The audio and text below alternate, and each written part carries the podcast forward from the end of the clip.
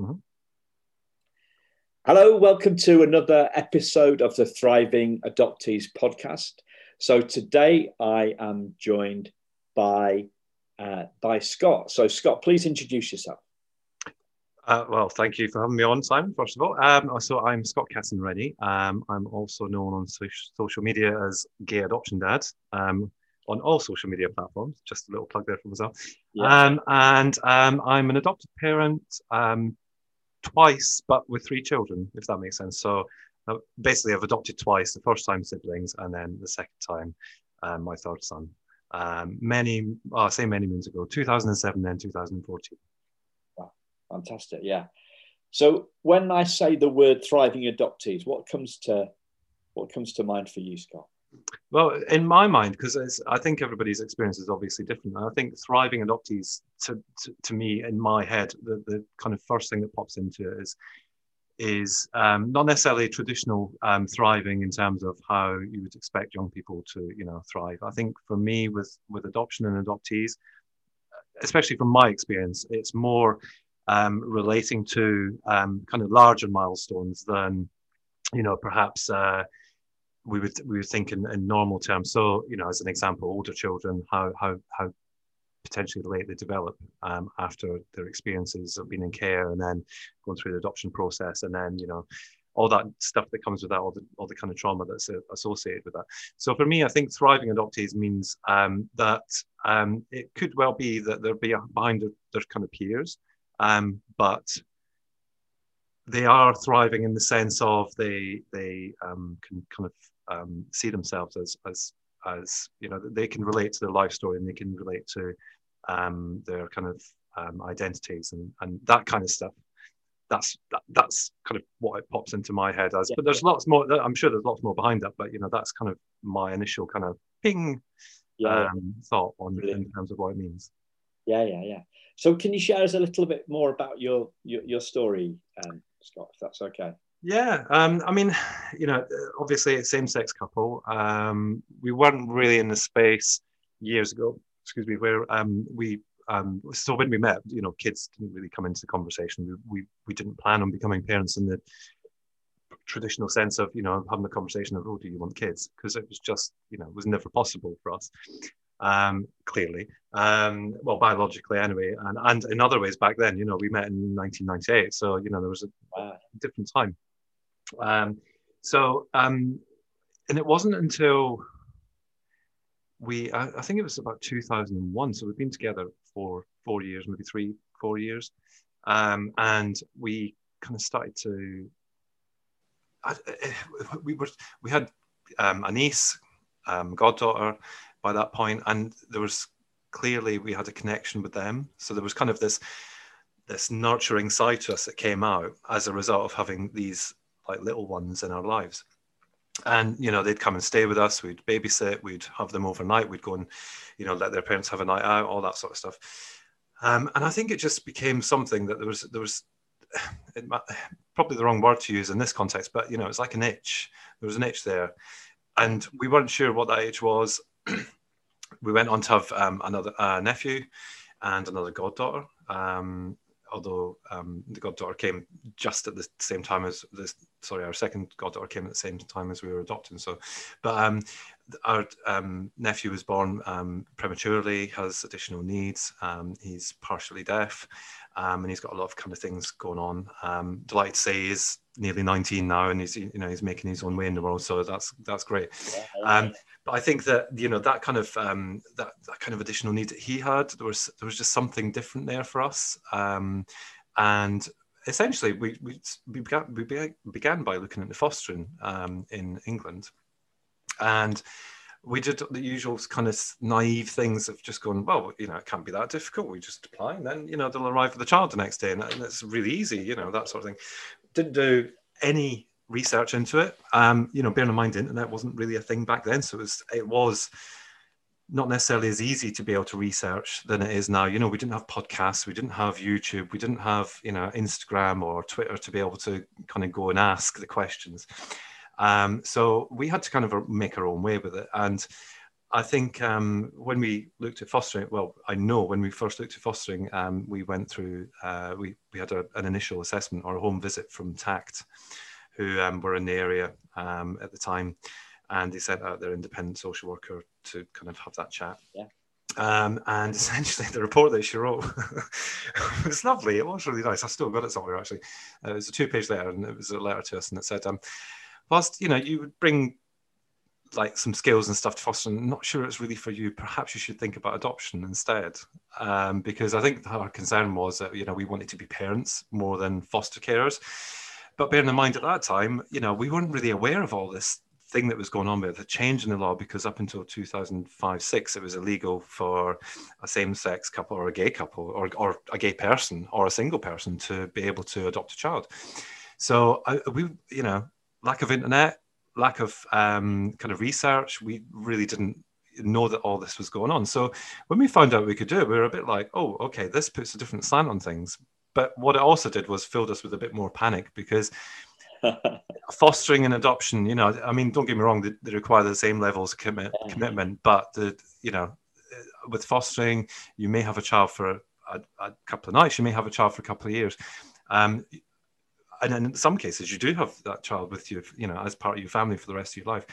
But at that point in time we were just so naive and so daft that you know we just thought well adoption is for uh, uh, you know at least until they're 18 or i think our words were until they're 18 um, and i think that's you know on reflection without jumping forward too far that's one of the things we've learned is not just 18 and that's it. You know there's there's still a lot of parenting to do beyond 18 um, you know, there's still a lot of responsibility that you hold as a parent um, if you're, you know, lucky enough to still have the child, the child in your life. Um, but um, so we got to, um, you know, we did the home study. Um, we, sorry, we found an agency after that. I mean, it took us another year, I think, before we then, you know, went for it with adoption. we found an agency who were really welcoming. Um, it was really exciting because he invited us straight onto the prep course. It was cap- happening in a couple of weeks' time, so it's kind of you know it's click, it's fast from there. Yeah.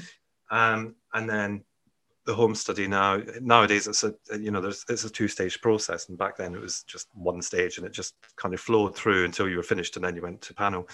Um, but we were 18 months for something that back then should have been on average about 10 months to 12 months. Um, and the reason we were 18 months was because we were the first same sex couple to go through that agency. So obviously they wanted to dot the I's and cross the T's. Um, we had a few challenges along the way. You know, um, there was comments made that we would probably not be able to adopt boys because we, you know, we may be paedophiles, and that was actually something that was said by someone within the agency, oh um, uh, just because we were gay men. So we had kind of barriers like that. Um, and the, the panel was mainly, I mean, panels have changed a lot and I sit on some, so, you know, I know they have changed, but the panel was mainly kind of middle-aged, older local councillors, local, you know, businessmen, etc., who were kind of very, um, yeah, just very um, kind of yeah, not very approachable, not very, you know, like you went into the panel room and it was like, oh, okay, this is really serious, you know, stuff. I mean, it is a serious time in the, in the process, of course it is, but you want to feel welcomed. You want to feel like you're, you're doing a, a, a, a you know, potentially a good thing, etc., etc. So, um, and of course, two gay men walking in for the first time, you know, uh, it kind of made them rethink what their panel setup was, how many people they had on it, whether there was a good mix that they needed. Um, all the questions were asked by the men. There was only two ladies on there, um, and they didn't get to ask any questions. Uh, you know, all that sort of stuff. So kind of re, re, kind of they've had to reconsider their, their approach to it as well, especially when our social worker took them to task after the panel because she was not happy. She was really not happy. Yeah. Um, and I'm I'm grateful still to call her a friend. Actually, I see her uh, quite a bit um, which is lovely. But um, yeah, so and that took eighteen months, and then from there it just flew. Really, you know, I, I, I have to say, I think the, the uh, again another reflection I have on on the whole process is that you're, you know, this idea of becoming a parent, and you want to speed through this process. That actually you shouldn't be speeding through in my eyes you know it should take as long as it takes and you should be learning and you should be developing as as as a couple as an individual um, to make sure that you've got a really kind of as much of an understanding as you can, but also that kind of need and rush to become a parent, to have that child with you, you know, and that's that's a traumatic process for everybody involved. And I don't think, you know, again, my experience and my reflection is I don't think that we do that enough. We don't take into account the fact that you know the the placement and um, all that comes after that. That's actually a tra- traumatic event for a child as well. You know, um, I think we think it's all, you know, oh, we place child and they'll then they'll be happy and this and yes, there'll be teething problems, but you know, all that sort of stuff. So, um, but within four months, those um, my older two sons were placed with us. Now, four months from going to panel after 18 months of delays and questions and challenges, that's fast.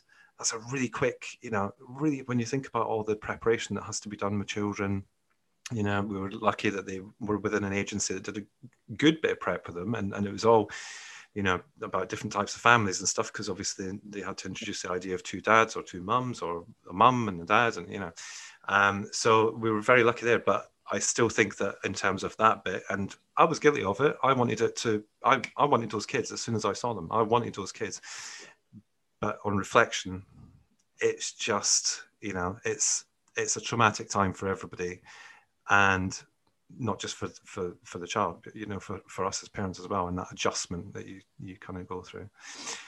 So and that was the first two um they were the sibling boys seven and eight. So they were older children as well. So you know there was there was all the talk of this high risk placement. Um, we're not sure what kind of parents should be because we've never experienced same-sex couple um, they're older, so the chances of a breakdown are higher. Um, they're siblings, the chances of a breakdown are higher. One may settle, one may not, you know, all this kind of stuff. So there was all this kind of negative stuff that was put into us, which I think I can look at it and see why it was discussed at the time, but I don't think it should have been specific to the placement because I think it could put a lot of pressure on us as the adults to to you know to do what we had to do to be able to um, keep the boys safe, keep them secure, keep them in the family, you know, whatever it took, kind of thing was our was our approach, and not being able to stick your hand up and say we need some help here, you know, and this is 2007, so it's a long time ago, and now we know that you know post adoption support is available. But back then, there was really no such thing. you know, as far as we were concerned, you know, once that adoption order was signed, that would be it. You know, we wouldn't see a social worker in our life again, and that was partially true. And for a couple of years, you know, there was no there was no kind of real focus on the, the kind of support that a post adoption team would give, um, and you know, there was no nobody knew what um, kind of attachment disorders were and stuff like that. It was quite early on, you know, still still learning about all these things. So, yeah, there was a lot of pressure put on, um, but you know. Um, I think the other thing that we didn't realize we'd have to do would be to advocate quite so hard, um, you know, in terms of education, school, health, uh, mental health, you know, CAMHS appointments, all that kind of stuff. So there's a kind of lot in there, I know, but um, you know, I think when you when you think about becoming a parent for the first time, you're not you're not becoming a parent in the traditional sense, and you know, the, the process for me, and I've, I've said this publicly before, it's too fast. You know, you you can become an adoptive parent faster than you can become a biological parent these days, and to me, that's not right. That is not right because these children, you know, um, whether you agree with adoption or not, these children need security and they need someone who can actually, um, you know, see the job through. Um, and I think that's my biggest kind of bugbear is how quickly you know it can, it can go. So. Wow. Yeah, sorry. I, you, you asked me a question and I was like, it just comes out. Yeah, that's what we're here for. well, exactly. And I think what's interesting though is, I mean, obviously I do, I, I continue to do quite a lot, but I think my experience made me go, you know, this isn't right. So I need to be helping people who are coming through the process. You know, yes, there was an element in me that was very proud to be a parent and to be the first same-sex couple that went through the agency, and you know, to to do this and t- take my children to the picnics and you know all that sort of stuff. But actually, I think I had a real need to help people to to help them to understand that it wasn't quite just becoming a parent. You weren't just getting a baby that you know was delivered the day before, and there was no trauma, there was no you know there was no potential medical conditions or or, or you know developmental trauma, you know all that sort of stuff that we we know about. Um, and I think that's when I first started to get into the space of okay, I just need to help people with this because actually peer support is a, is a big thing in all communities you know. We know social workers have their own kind of peer groups um, you know adopted people and adults and um, what have you have their um, support uh, peer support and you know adoptive parents need that as well as do foster carers all the so i think that's when i started to become, come into the space of um, being chatty about it wanting to be not i wanted to use my voice to be able to say there's things that are right, there's things that are wrong, but this is great and this isn't, and you know, um, which is you know why I've ended up doing what I've doing what I do with our podcast and stuff. So you know, it's I think that it helped me to kind of look at my life a little bit differently as well, and understand that you know my experiences could help other people's. Um, in the same way, what you're doing with this podcast, you know, as an adopted person, you know, kind of trying to get that message across for them as well. So it works. Yeah, definitely. I mean, the the the, the whole purpose is to um, help people along their own learning curves with new insights, perspective, different perspectives, different different view on things. That that's what what what I'm about. And you know, I was I was delighted to to be on your your your podcast because I know that well, I now know that didn't know at the time quite how much um, adopted parents like an insight about mm. how an adopt how adoptees think, especially I guess as a, an older, uh, you know, at 54, an older adoptee who's got uh, hopefully got a little bit of perspective on it and and able to talk about it in a in a different way to to a younger person. Mm. Yeah. Um, and uh, just a different perspective. it, it is all about for me. It's all about different uh, different perspectives and helping others and and helping others just means broadening our, our uh, horizons. So yeah. we kind of, with that in mind, what what would you what would you share um, with the listeners about the most important drivers of of an of an adoptee thriving, or the most ingredients, or whatever you know? Mm the, the, the, the, the, stuff that you really love to share because normally you're doing the interviewing so um you know the, the the the boots on the other foot here you mm, know yeah. what, what is it that you'd you that you'd love to to to, to share with us well i think it's interesting because i read a lot of comments, live comments. So I'm talking, you know, in the last kind of three minutes, someone's posted this on Twitter or somebody's posted that on Twitter. Um, now, I've obviously learned a lot from being a parent and a carer, um, you know, three boys. Um, and I think that the, the one thing that I, the one thing, the one main thing that I've learned is acknowledging um, the fact that we have to start, we have, from the beginning, it's, you have to accept and acknowledge that it's not going to be a traditional parenting a child. It's not. It's just you know if if if you find it's going to be like that, then there may be problems in the future. Yeah, I mean you know we have to acknowledge from the very start that this is going to be very different. So you know when you're and just like an, as an example, you know, you might get a life story book now um, when your child is placed with you, um, and you know, to I know parents who just tuck that away because they don't want to acknowledge the fact that this might upset the child or you know it might do this or it might do that. And that's that is the point of this of, of becoming a parent through adoption is these are the things that you're going to have to you're going to have to deal with them at some point as difficult and as tricky as it might be. Um, you know and i know that there is you know, the, we've got a spectrum here in terms of behaviors, potential behaviors, and how, how children will deal with stuff like this. But you know, there is no point in you and you thinking that you know to become a parent to to a child like this, it's just going to be, well, I'm going to love them, and therefore they will settle and they will change, and we'll live happily ever after. Because it's not going to happen, and uh, you know, I can promise you that's not going to happen. Um, you know, and um, I have heard, you know, stories of people who have children for three, four years before issues start to kind of manifest and come up. But they do come up. Um, and my reason for mentioning Twitter there was because I'm still learning. You know, I've been I've been parenting for well since 2007. I'm still learning about language. I'm still learning and reflecting on the fact that you know nobody told us that we could potentially access services for our ad- adoptive sons that would help them with their future, that, that, would make them and help them to be able to talk about some of the stuff that they've experienced in the past, that would help them to be able to acknowledge the kind of people they are as a result of some of that trauma, you know, um, in terms of being people pleasers or, you know, um, the way they may react to um, authority or, you know, stuff like that.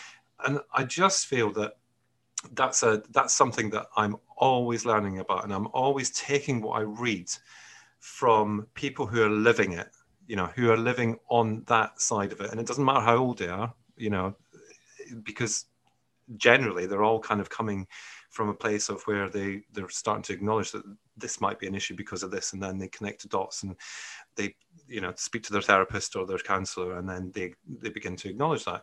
And i saw something today about birthdays and how kind of a traumatic that event that is. And it kind of got me to thinking about the birthdays that you know our children had in their earlier years with us.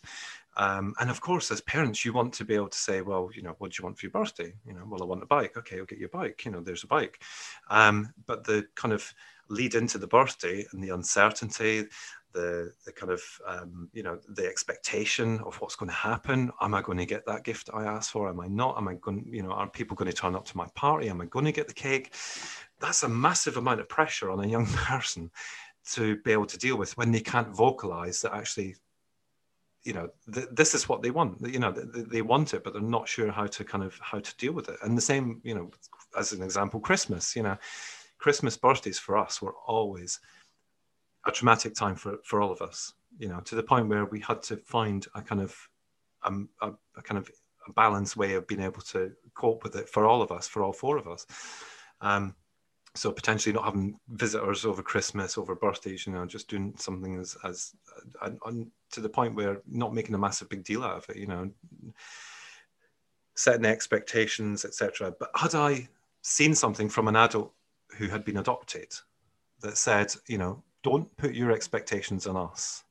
So don't think that we want this or we want that without asking us. Speak to us, ask us, you know. And at the age of seven and eight, you know, we should have done that. We should have said, you know, you can you can have what you like. If you don't want to do anything, you don't have to, you know.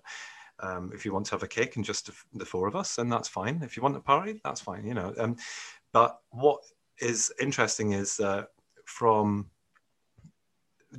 it sounds so simple to say that out loud and, and that's how you'd say it but actually it has to be you know age appropriate. It has to be in a way that you you can then understand if they're just playing lip service to it. And that's where the listening um, and talking to adults who've been adopted or through the same experience that's where that's really key because they potentially can help now, I'm not saying that they should be doing the job and helping us, um, as in, you know, it's it's not like you know something that we should expect. But if they're willing to share it, then we need to listen. It's that simple, because they are the people that have been through that, you know. So I guess for me, that's that's a big thing. It's about the expectations of it all, um, and knowing that you know this isn't, you know, even now, you know, occupational therapist for um, Jacob, my 14 year old, 15, nearly 15 year old, you know, um, really making headway into his kind of um, the way he um, prioritizes and um, kind of organizes himself and stuff. But she knows that comes from a place where, you know, having experienced the care system, everything was done for him by, by his foster carers to a point. Um, we've had we had to adjust our parenting style with him compared to the older two boys because he was he was completely different. Um, and you know most things were done for him. So he became disorganized. He became this person that you know depending on people to do things for him. And we now have to get him out of that. But with the old uh, i'm just using this as a, this as an example now. With the older two if if if we got to that stage we would we wouldn't know where to go for that help because nobody told us it was available. So you know sometimes it's like the dry run and then the real thing and that's what it's felt like with us. You know, the, don't get me wrong, all three boys are still living at home. I don't know if the older two want to live at home, but they're still living at home anyway, you know, um, at 22 and 21. But, you know, I, I sometimes look back and I think the dry run was the one where we made the mistakes and, and you know, um, got things wrong and all that sort of stuff. And then the second time, we've still got things wrong. We've still made mistakes, but you know, we've we've we've became we've become more kind of understanding of the place that they come from. And I just wish we'd known that the first first time round. Wow. So the expect is is it the expectations and uh dare I say a more kind of uh, coaching approach to parenting? Is that I mean I, am just using yeah yeah I'm just using my understanding of it as as a, a, a, you know as a way to to bring it to the top and mm, for mm. you to edit what yeah. I've said. I think if we, if we, if we think about coaching, yeah, I mean, it's not it's it's a very kind of clinical way to describe it, isn't it? But it is like that.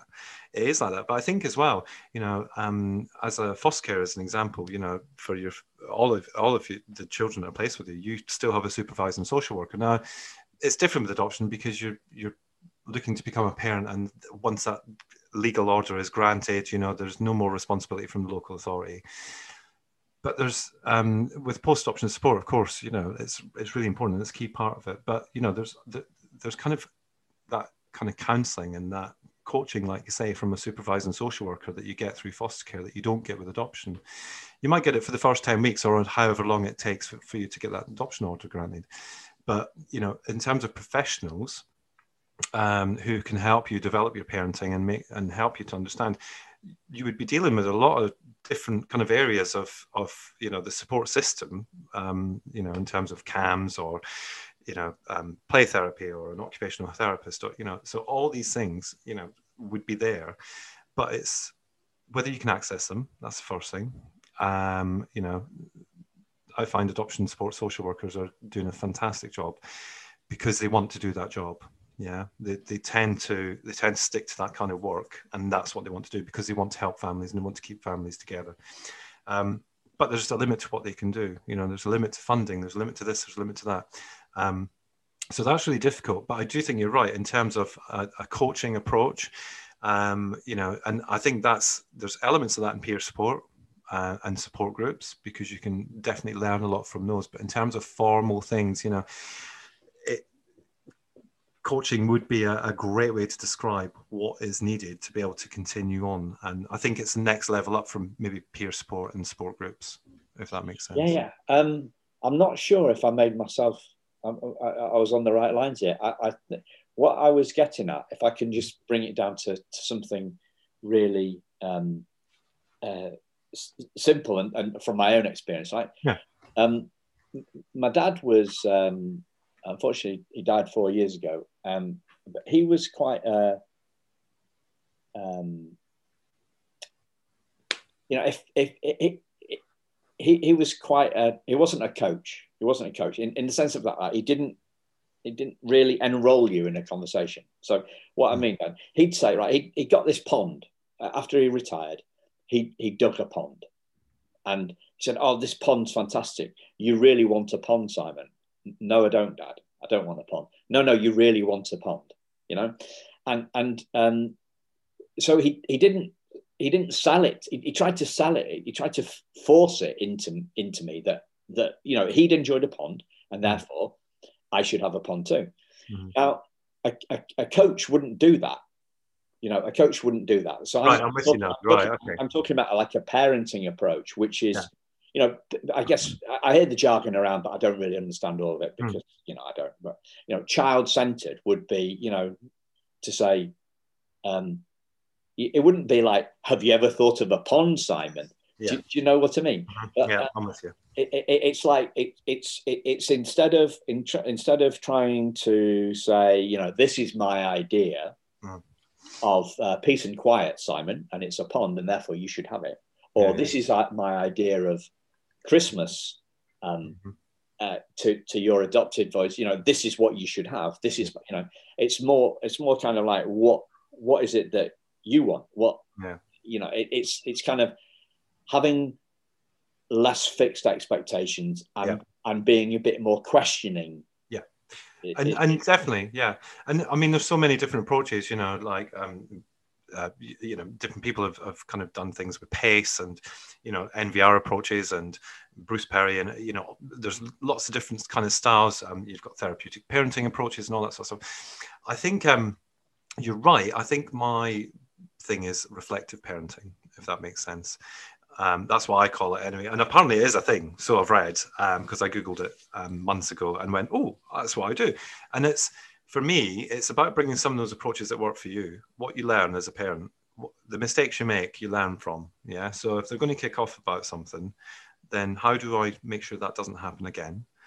What, what do I need to change in my parenting style? How can I make sure that I, you know, like you said, you kind of, you're not leading them, and and I think that's hard as a parent anyway, because of course, you know, you've got your ideas and opinions and just general conversation. You can put ideas into their head.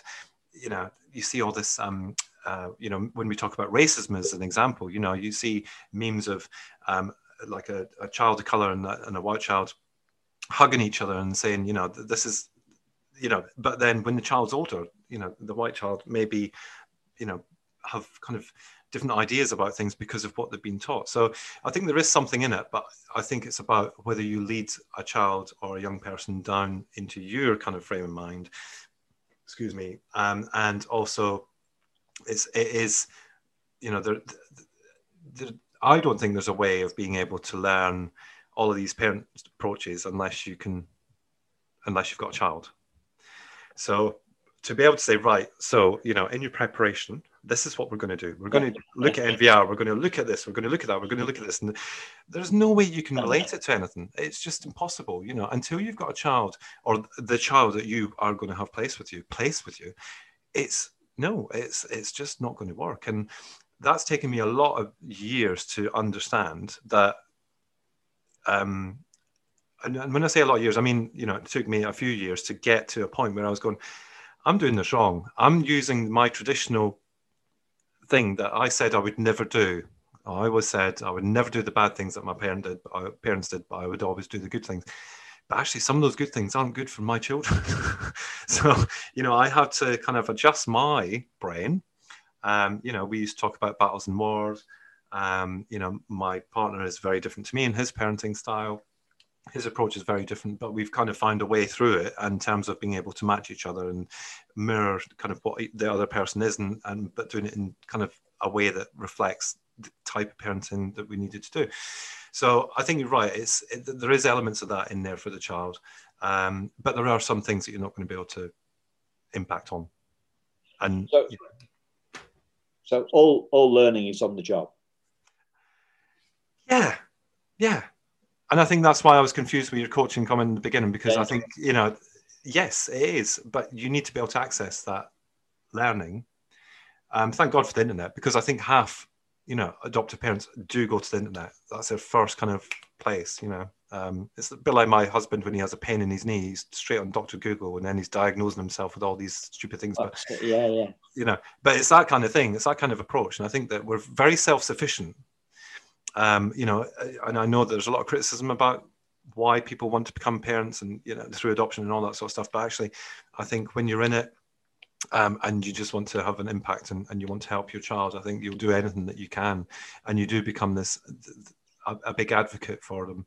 You might not always get it right, but you know that would be the same with my parents they never always got it right with me or my brother so you know there's there's kind of there's there's a big argument there that could could kind of um, you know yeah.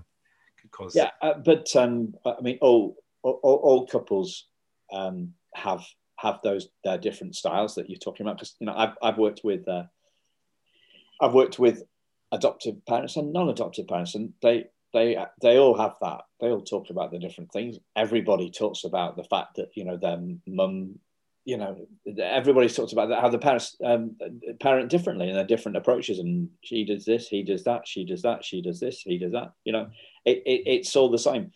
Um, it, we, will have the same challenges, uh, adoptive or non-adoptive. Yeah, think, and really. we all we all get it right and we all get it wrong. We'll get it wrong. We all get it right and we'll get it wrong, and, yeah. and that is that is the way. Mm-hmm. Um, so, uh, and interesting, you know, you don't learn until you do. So, I found it I found it tricky. I find it tricky when people ask me, um, "What should they do?" And I say, "Well, I'm not a parenting coach. Mm. Me and my wife aren't parents, apart from the two Labradors and the two Kune Kune pigs. So we, you know, we're furry parents." Um, but we're not. So I can't tell you what I would. I can't tell you what I'd do. I can explain how an adoptee thinks, and I mm. could. I can. I can. Uh, I can explain how all of us. I can take you know, explain, share my view on how on on on, on why we do this the stuff that we do. Yeah. And you can take an informed opinion on that, but I'm not going to tell you how to. I'm not going to tell you how to parent because I ain't one. So mm-hmm. I haven't got. I haven't got that skill set. I will bring a different perspective to it, and you can make your own, your own choice. Um, and that is a sort of like a coachy answer when we live in a world where people want to tell us what to do. You know, with you know, we're brought up on like learning is like a science experiment, right? Mm-hmm. So if you get these ingredients, or what do they call them? If, if you if you've got these, um, what did we used to write it down a list, a list of the equipment. We've got an equipment list, and we've got a process. Yeah. And if we do this and we put that into that and this into this and we heat it on, on the Bunsen burner, then mm-hmm. we're going to get that. And that's how we think learning is. Yeah. Yeah. And, and that's why we go out in the world looking for strategies and yeah. processes and techniques. And they don't work because each child's different and life isn't a child isn't a science experiment. Mm-hmm and I would totally agree with that. I mean, you know, if there was a if there was a magic pill, and I think early days I thought that I just need you, I would just have to ask a question and then I would get an answer. You know, um, and that's not how it, how it works. Sadly, you know, if it was that easy, honestly, you wouldn't have grey hair and wrinkles by the time you're 40. But um, you know, it's it is that is that is that is parenting and it's it's fostering and it's you know it's it's life as well. You know, you there's there's parts of life that, where there's elements of, of that kind of thing yeah. because you know as an example you go on a training course and you uh, will be a different learner to i'm a different learner you know and we see that, that again another meme of you know the the kind of the quality of it because you've got um you know different animals trying to do the same thing so you know a monkey climb a tree a giraffe is tall enough to get to the tree but the elephant is or the hippopotamus or whatever it is, it's, there's something really small can't do that same thing. So you know that's that's part of life, isn't it? Yeah. We just what need to feel... training courses do you get on where you've got giraffes sitting? Well, I know you know what I mean. But, um, but I think that's that's you know we we have to kind of bring elements of of real life into this as well, and you know it it kind of it helps you to understand what a child yeah. can go through as well, you know, in terms of their learning and you know how they see the world and stuff like that. But yeah, you're you're completely bang on with that. Do you, do you think we're good at forgiving ourselves for our failures? No, definitely not. No, no, no. I think that I think you carry. A, I mean, in terms of memories and things, you know, I get this all the time, and it's not that. Uh, and when I say I get this, um, I'll tell my kids I've done this. They can listen to it if they want, and I'm quite happy with that. They um, because obviously we did it twice, um, and because we have to we do have to manage Jacob and early days especially you know he was he was a really violent upset traumatized child and you know to some extent he still is. Um, but we had to deal with things a little bit differently to keep ourselves safe, you know, to make sure that we weren't the ones that were going to be hurt and, you know, uh, kind of uh, things damaged and all that sort of stuff. Um, so in terms of our parenting style, people would look at us and go, holy moly, you're really soft on him for doing that. You know, in my day, I'd have got this. Um, yeah, you would have done, and I would have done in my day if I'd done that to anybody. You know, if I'd struck out and been physical with anybody. But I do find that, you know, my older two go, hmm, you wouldn't have been like that with us when we were that age. And I'm like, no, I wouldn't have been. You're right. And, you know, all I can do is apologize for that. But I was, I was learning. I was learning from a place of the first time. Um, and, you know, it goes back to what I was saying earlier, you know, the dry run. I mean, it's a horrible way to describe it, but, you know, sometimes that is, that is the kind of realities of it because, and and forgiving yourself you know when they bring it up i i sometimes just go oh god did i really you know if if yeah you know if something happens and they say well you did that when you know and you shouted at me and blah blah i'm like did i really do that? Was i that kind of parent? And i think that then that goes around in your head about you feel guilty about the fact that you maybe reacted to, to something like that. Or you know I, I, mean i remember i do remember one and i'm not particularly proud of it. Um, my uh, middle son is well, he's, he's been through a lot with his mental health, and we try to get him access to things, and we you know we had appointments, and you know, but we never actually asked him if he wanted what he, what it was he wanted, what he needed, Um, again, that came from a place of us not having it from early days. He didn't know it was there. There was a bit of a stigma attached to it and all that sort of stuff. And I remember one day he just frustrated me so much, and he had a TV on a bracket in his wall, and I like it just was never off. And you know, I would be trying to have a conversation with him and all that sort of stuff. And in the end, I just pulled the TV, the whole TV off the wall. It came out with the raw plugs and everything, you know. And it was just through pure, pure frustration. Um, and I think about that most, you know, most of the time because I feel guilty that I did it. Number one, but secondly, I feel guilty that I didn't see where he was coming from. I didn't see his experiences. I didn't see that some of the stuff that was happening to him at that point was actually um, a revisit back to that stuff that had happened before. So, and yes, I do feel guilty about it. I feel guilty about it every day. Um, and I'm, in terms of forgiving yourself, I don't know. I don't think I, I, I would ever for stuff like that. You know, it's just it's bonkers the way you deal with things in your own head. Uh, just before we came on the call, um, I was having a session with uh, a coach, a, a, a, lady who's coaching me at the moment, and um, we just finished. I just finished with um, a thought, sharing a thought with her, which was exactly what you just said, really. Um, I'm not very good at forgiving myself. Mm. Yeah. And I'm intrigued because I think it's I think it's huge. You ever heard of a guy called Wayne Dyer? Um, he was uh, he was a, a, one of the early mindsety guys American mindsety guys in the 60s, I think he started. Hmm. And then he became more spiritual over time. So he became less psychological, more spiritual over time. But um, he had a tricky childhood with a, a dad, with a, a, an absent dad. Hmm. And um, he, he went, years later, he went to the grave he went to his father's grave, or he discovered his, it's a really long story that's very complex, but he ended up at his father's grave. And he went there to pee on the pee on the grave. Yeah. and it's an incredible it's an incredible story. He he, he stood there ranting at his father hmm. for about two hours on the grave. Uh, and then something shifted for him. And he forgave his father. Hmm. And his whole life changed. Because yeah. the the anger was the anger was gone. And what is it that changed? That's hmm. the only thing that changed.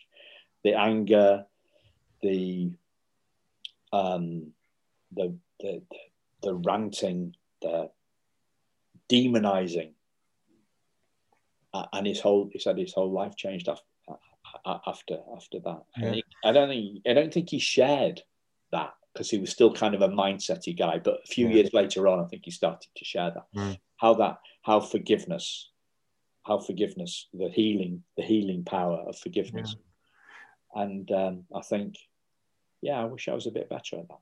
Yeah, I mean, I was just going to say as well. I think that I find myself because I'm sitting here thinking about Jacob and how we deal with stuff and what I feel guilty and what I'm forgiven myself for with him. And I don't think there's actually much. And I think the reason for that is because when all was said and done and it all happened, whatever it was, afterwards, to sit down and to kind of reconnect with him, to apologize if you have done something. So, you know, um, Jacob has a big thing about raised voices. He can't deal with raised voices so I, you know, if, if it ever happens, which is very rare these days because I understand that, so I have a different approach to it. But if it ever happens, and I apologize and I tell him why I raised my voice, and you know, maybe I was frustrated, maybe I was angry, maybe he'd shocked me, you know, whatever. Maybe I was worried for his safety. Um, so I find that actually that kind of approach, my memory of things that I haven't forgiven myself for with him, is very limited. Does that make sense? Yeah, yeah. So I think you know by having that kind of approach with and being able to acknowledge when you get it wrong, you know, yeah. we can be too stubborn as well sometimes. yeah. And I'm the biggest yeah. one for that, believe me. Yeah. because if if it's good enough, you know, if we want, uh, I, I heard this phrase. I heard the, similar sort of phrase around this, a similar sort of um, principle around this uh, from a an entrepreneur guy today, mm. talking about leadership. Um, it wasn't an entrepreneur guy at all. It was uh, an entrepreneur. It was uh, Brené Brown, with, and she was talking about um, vulnerability and um, emotion, emotional safety, or something like that. I can't. It's like going first, right? Mm-hmm. So if we are, if, if we put our hands up, uh you know, you know, leader, parent e- equals leader. Yeah. Um, in a in a in a shorthand way. If we put our hands up to that, then they kind of like accept it rather rather than being that yeah dogmatic idiot. And I'm I'm, I'm think for some reason I'm thinking about politicians. I don't know quite why. okay, but we're not going to go there. No, that's not going to. but you know, that, you know, being the, the vulnerability, being um, I was also thinking about the guy that uh, the, the, the Spanish or Portuguese like guy that was the boss of Lloyds TSB who had mental health issues, and he was like, mm, you know, "Yeah, I, am going public with this," mm-hmm. you know. So yeah. that destigmatizes it. It makes it okay. It, mm-hmm. It's okay. It's okay to be wrong. Yeah. Uh, so hopefully, uh, the perfectionist, um, uh, nurturing side disappears. You know, yeah. Per- perfection, perfectionist perfectionism becomes less of a thing. It mm. becomes less real. It becomes less something that people buy into and get snowed up in. You know, yeah. talking about a guy who spent a lot of time in in educational publishing. I've I've read, proofread, probably twenty million words or something stupid like that. And I'm always looking for the apostrophe that's wrong, you know. Mm. So the perfectionism, but you know, perfectionism, and, and and lawyers are looking, you know, lawyers are looking for what's wrong in a contract Publishers yeah. are looking for what's wrong in a document. Accountants are, are you know, especially auditors are looking for what's wrong in the audit. We, mm. we, we look for what's wrong. We look for what's wrong and we beat ourselves up about, about what, what we've what we've done wrong. We don't forgive ourselves, and then but we but we ask our kids to do differently, and yeah, they won't. They'll do what we do, not what we say. Exactly. Yeah, that's it. Yeah. yeah. So on that on, on that one, um, this is a question I find myself asking a few different people. Um, uh, just moving it on slightly. Mm. Where do you see the line between understanding trauma and moving through it more with more aplomb um, and move? Yeah. Where, where do you mm-hmm. It's an interesting one because I think it's only recently we've we've started to relate trauma to the experiences and and the kind of the um, how it manifests and how it shows, you know, uh, within the context of adoption and fostering. I mean, it's probably been there, um, but it's only very well in my um, experience. It's only very recently we've started to talk about it.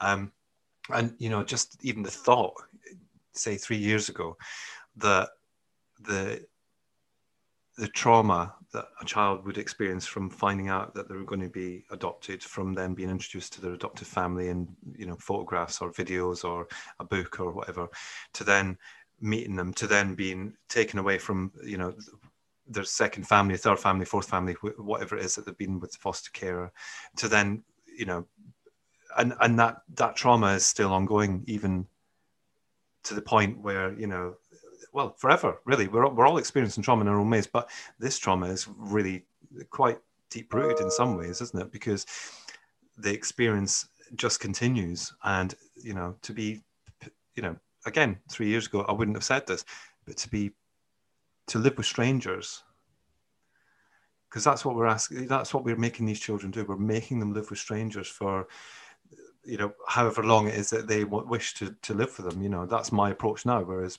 previously I would have said, you know, well, they're my children, you know. But I now acknowledge that there may come a day where they say, well, I don't want to live within this family anymore. And they will go off and do, you know, what it is that they need to do. um, and it won't be about me helping them to do that. But if they need my support to be able to do that, I'm not going to, you know, I'm not going to be the person that goes, well, you know, we've done everything for you and we adopted and, you know, blah, blah, blah, and you've ruined our life and stuff like that because that's not true for a start. You know, there's so much that has come out of being, being a parent with these guys. Um, but I think the trauma is ongoing. It's always going to be ongoing as well, you know, especially, you know, even in adulthood. Um, mm-hmm. you know, new experiences, new things are happening. You know, you can even see the anxiety for some of the things that they do as adults, which you saw as a child doing similar things, just you know, excuse me, child centered rather than adult centered kind of thing. So I don't think it ever stops, and I think that um, it's a difficult one because there's so many options to be able to help to relieve some of that trauma. Because I don't don't think I don't think you'll ever fix it. I, I, I think that's the wrong thing to say. I think using the word fix would be completely wrong. I think maybe you can resolve some of the issues that are related to the trauma in the same way, you know, maybe, you know, just as an example, you know, my mum, when my brother committed suicide, my mum um, took her a good five, six years to go, I need to go and speak to somebody about this, you know, um, and it, but it took her a long time to be able to do that. So while she's still obviously grieving the, the loss of a son, um, she can now deal with it in a way that, you know, it doesn't affect her kind of day-to-day decisioning and all you know all that stuff that goes with that. So i think there's not the same not entirely different either with loss and you know trauma of that loss. But certainly um, i think we have to be more aware of the fact that we're never going to fix we're never going to cure. We can help to relieve. Um, we can help someone to be able to acknowledge we can help them to be able to talk we can help them to be able to maybe deal with things differently or react to things differently I don't think we'll ever cure it. Um, you know, again, there's no magic pill, is there? Well, yeah. Um, I've got a very contrary view on this. My personal view on it. My personal view on it. Um, mm. We're all entitled to one, Simon. So. Yeah. uh, so I've I've had more I've had more of a challenge around business actually than I've had around adoption, if I were to hmm. look at it. So my adoption trauma was very short and sharp. Uh, uh, and I was adopted at five weeks old and mm. I hadn't had the, uh, so I only had relinquishment if, you know, to put it in the yeah. jargon, right? I, hmm. I just had the relinquishment stuff. I didn't mm. have, I, I, as a, as a as a five week old kid. Well, you know, she short term foster care, and then she collected me from the short term foster care, did my birth mother, and took me to, to, to the adoption agency council, whatever it was. And mm. so she gave me away twice, right? So I lost her twice, as I now understand. Yeah. but I didn't go through any, you know, I didn't go. I, I didn't go through anything else. Didn't have any mm any other adverse. You know, there's no wasn't being wasn't leaving a, a, a, a you know an abuse an abusive household or a, a, household where there were drugs or any problem like that. And you, you can't separate those things in a kid. Mm. You. All right, relinquishment trauma, um, abuse trauma. I don't, yeah. it, it, just it doesn't. It, you can't. There's no way it can. It, it would be far too insufficient. Um, but for me, the so my adoption trauma actually came late you know mm. came around 40 and and and and i what i did really was i i believed stuff. Um i believed oh, two two big bits. And the second bit's probably easier to under to explain right? Second bit was reading a book reading nancy Verrier's primal wound mm-hmm. and thinking i was wounded. Right. Well she's using a metaphor she's using a metaphor and she's saying that I was, you know, all adoptive kids are wounded. Well, what what was wounded? I, I, I, you know, if I look back on my own stuff, it wasn't. It was, you know, it, it hurt my. It really hurt my feelings. Like, how dare she? You know, um, and you know what was wrong with me? Those sorts of things and and and then uh, but then then I realized that that's what that hasn't. That isn't what happened. Hmm. So, in that realization, it's not there anymore. You know, what was it? What was it? That what's it made of? You know, um, but uh, that's a little bit. Hmm. Um, this is supposed to be me trying to. well, I, but I think we're all, you know, we all have different views, and you know, it doesn't mean to say that everything that you know is said on social media or everything that I hear or everything that I listen to is is going well. That's absolutely oh, that just answers lots of questions and da da da. da. I'm going to try that. You know, it's not about that. So it's you know, we've all got a different experience. My my experience of parenting might be completely different to somebody else. I might have gotten it all wrong. You know, um, I'd like to think I don't. I, you know that I don't get it all wrong. Um, that I do get some things right, but you know, other adoptive parents who I speak to, they may look at me and go, you know, I don't know how you do it. But I look at some of mine and go, I don't know how you do it. You know, um, and it must be the same. You know, again, not um, not putting that onto onto adopted people, but you know, I guess we all come from different places. You know, um, yeah. Men, our mental strength is is different, and our experiences are different and stuff like that. So we're all, you know, we're all kind of, you know, I've I sometimes wonder how much being an adoptive parent has affected my mental health, and you know, and potentially some of the trauma that I feel. Yeah. You know, and that's not me. I'm not projecting that. I'm just saying that we're we all have our own experiences. We all deal with things the way we will deal with them. Um, we think we're strong, we're maybe not as strong as we thought we were. We have experiences of things that have happened that we did never in our million years would have expected. How does that affect us? Um, you know, and and that's not about blaming you know our children. That's that's about who we are, how strong we are, and how strong we aren't, because um, we're all different. And you know, we are we should we should all be different as well. You know. Yeah. As I think, you know, I, I we, I, I, didn't ask you about your brother though. Hmm. No, that I don't know. That that must have. That well, must have hurt like hell. Well, it, I mean, it, it it did, it does. Um, you know, especially this time of year because it was his birthday a couple of weeks ago. Uh, sorry, it was his um, anniversary of his death a couple of weeks ago. I actually, just a little side point as well. I was chatting to an old friend the other day. I was long story short, watching the movie with Jacob, and I, I was telling him that um, the movie that was on it was Pretty Woman. Actually, me and my friend were watching that when we were trying to study for our exams, and we had a VHS copy, and it was rewind play, rewind play, and it was just like that. We we said we were going to do a week of um, exam revision, and we were going to knuckle down, but we didn't. We just watched Pretty Woman all all whole week.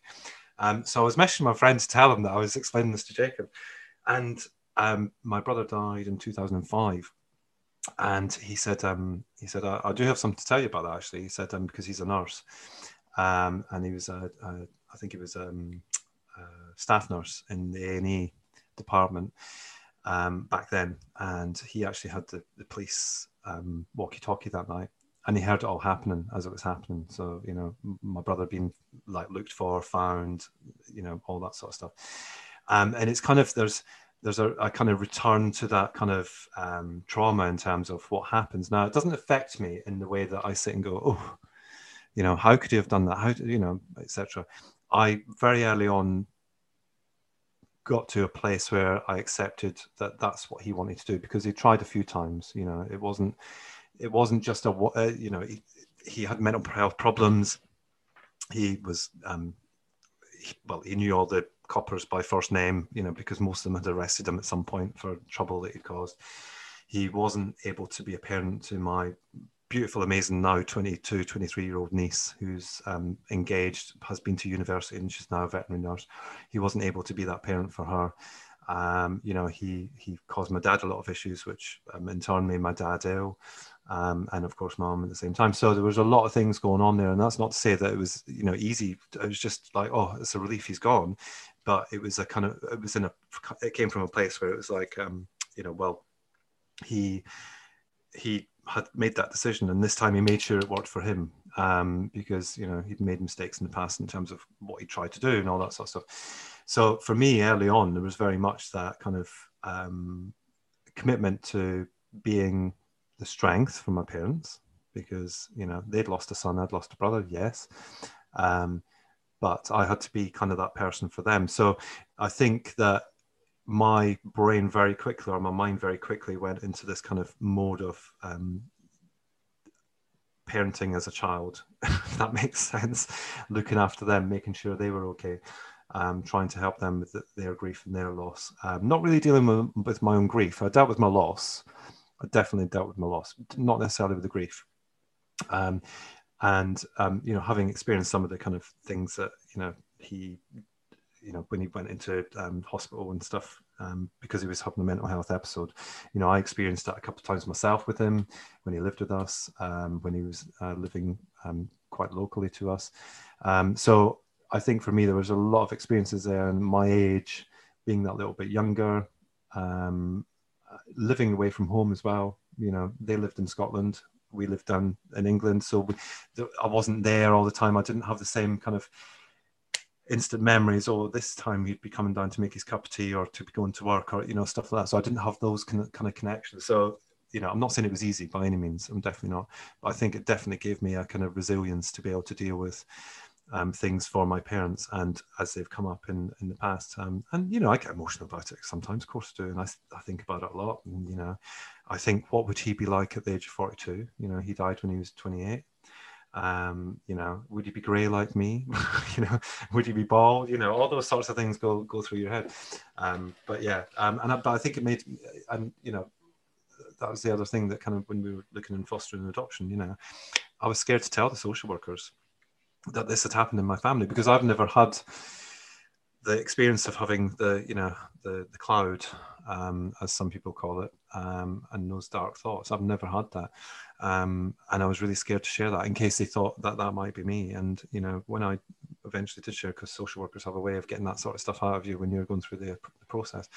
And it was seen as a strength more than a kind of a negative thing. So um, but yeah you know and that wasn't anything to do with adoption you know we, we statistically, you know, we know there's a, a, large number of adoptees who do commit suicide, sadly, um, and you know we need to do better by them, quite clearly. But you know, it's a it's a it's not just within the adoption um, community that that happens, um, sadly, um, and our mental health provision in the UK and on Ireland actually is not great when it comes to stuff like this. It might be getting better, but it's not getting better fast enough to be able to deal with, you know, the rise.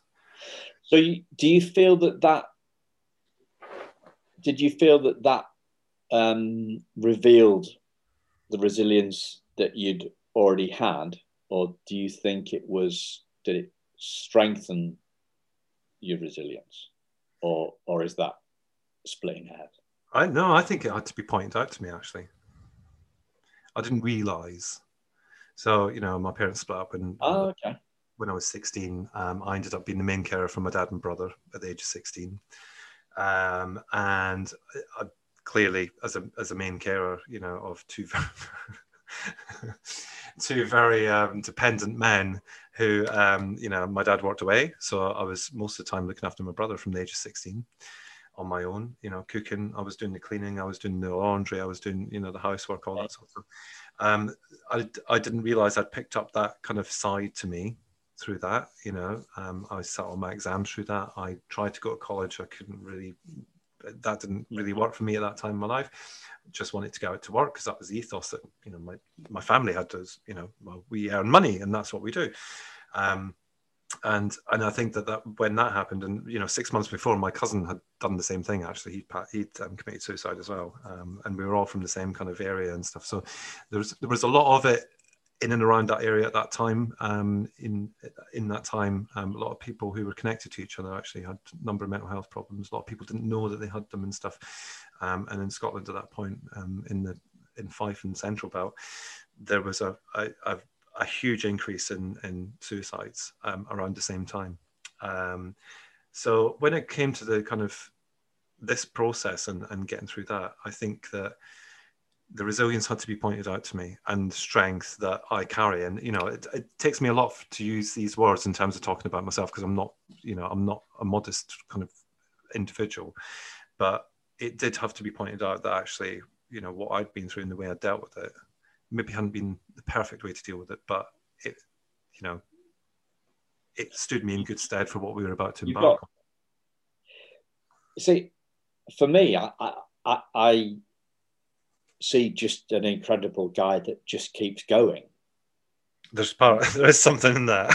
and, that, and and then and then somebody comes along and like like I just did. Well, that's about resilience. And but it wasn't. You know, it, it it's just like it's it's not a mindset. I heard a guy being interviewed as a rugby guy, um, a captain, and and uh, and and um, this was um, the first black uh, South African rugby captain, right? And they interviewed him, and um, and this guy said uh, something about leadership styles, you know, in a kind of a way, not like that actually, but uh, leadership style. And, and and the guy said, "No, this is just who I am." Mm-hmm. There's no kind of it's you just do it. Yeah. You, you just do it, and and yeah, it does have to be pointed out because you you just do it. Yeah. We just do it, and and then somebody says, yeah, and, and that's resilience, and yes, and that's why it had to be pointed out. So that's an interesting take home, but yeah. it is we just do it. And yeah. that's what everybody is doing. We're yeah. doing the best mm-hmm. that we can possibly do yeah. at the time. And, and I, how many times have I heard that and, and tried to let myself off the hook, right? But I heard it for the for, for the uh, gazillionth time tonight with this coach and mm-hmm. and for, and forgiving myself mm-hmm. and mm-hmm. forgiving myself and and forgiving myself because so all of us, wouldn't the world be better if we all forgave ourselves? And, and uh, not just because it's a good idea, but because we see, we really see it, that we are doing the best that we possibly can in any one moment. And and and and so we're off the hook if, if we if we're not doing what we if if we we if we're not choosing what we would have done, you know. So like I, I shared with you my adoption meltdown with my wife and mm. uh, and the desk in the kitchen and stuff like that. You shared the the trauma, the, the pulling the TV off the bracket thing. Like when we're doing that stuff, we're not we're not in control. We're not in we're not we're not in control of what we're doing. We're not in control of that anger. We wouldn't do that and, unless we were, you know, slightly mad in the moment. You know, um, and and but can we forgive ourselves for that? Can we, can we can we forgive ourselves? We're always doing the best that we can do because good enough is good enough is good enough for our kids. So can't we? Can't it be good enough for us? Yeah, yeah. As well, There's a lot in that. There's a lot in that, definitely. Yeah. Yeah, I mean, I'm a kind of all or nothing kind of person. So you say, you know, he's the kind of person I strike you as, and and you know, I do. I throw myself into everything and you know until it ends whether it's um, that i don't want to do it anymore or you know whatever. Um, the one thing about being a parent is there's there, there's no there's no option to that you know? Uh, once you become a parent that is it for life. And you know i'm grateful for that opportunity because i never thought i'd have that opportunity.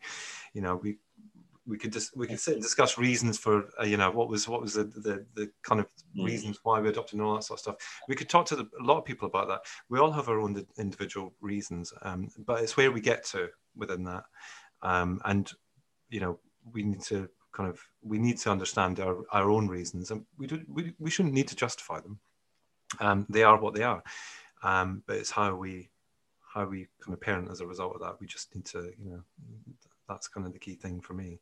Yeah. Um, and you know, jobs come and go. You know, colleagues come and go. All that sort of stuff. Yes, at the time, it's it's you know it's it's part of your life and stuff like that. But actually, you know, if we just had a bit more consideration for ourselves, sometimes I think we would probably do a bit better as a as a race, rather than thinking about what it is other people need and want from us. Um, unless you're a parent, of course. that's a brilliant, that's a brilliant point to to to to finish on, Scott. Yeah, yeah. So yeah, f- forgive yourself and forgive yourself when you can't forgive yourself. Yeah, the irony of it all, eh? Mm-hmm. Yeah, brilliant. Thanks a lot. Um, so I'll put a link into the in, in, into the your, your guys podcast on there uh, on the show notes is there and a link to your on to your socials and stuff like that is there anything else that you want to share before we close up No, not really. I think um, it's been a great opportunity to look at it from a different direction as well. So thank you for that opportunity because, um, you know, um, I guess just relating back to what we were just saying there, you know, I um, often do podcasts and then, as in uh, the, the one that we do, and I often surprise myself by my knowledge. And my knowledge comes through experience rather than um, kind of the educated. You know, do you know what I mean? Like, you know, I'm fine at the moment because obviously with COVID and all that sort of stuff, I'm, I'm not working at the moment. So I'm applying for jobs and they keep on telling me, well, you're not overqualified, but you're overexperienced. Um, and, you know, I think that it's taken the COVID situation actually for me to understand actually I am I, I, am mindful of useless information, but actually some of it is, and I, I can use the words that I need to use to be able to describe stuff. I may not have gone to university, but I can do that. And I think I'm always surprising myself as a, as a, you know, nearly, well, 44 and a half as I worked out today, um, you know, starting a digital marketing course tomorrow, um, you know, kind of, let's, you know, I, I thought I'd get to my 40s and then that was it, you know, but you need to keep on going. And, you know, every day is a school day. So let's just, let's, let's yeah. learn from, from where we need to learn from and just keep developing ourselves and, you know, yeah that's that's just the way we should be. And you are already doing it, and our listeners are already doing it because they are listening to a podcast, not looking at pictures of cute puppies on Instagram. Yeah, yeah, yeah. Or, or, or pandas collapsing on YouTube. or cats on yeah YouTube or whatever. Yeah. yeah. Brilliant. So um, I thank you again. It's been it's been an honour. Thank you. Yeah. See you soon. See you later.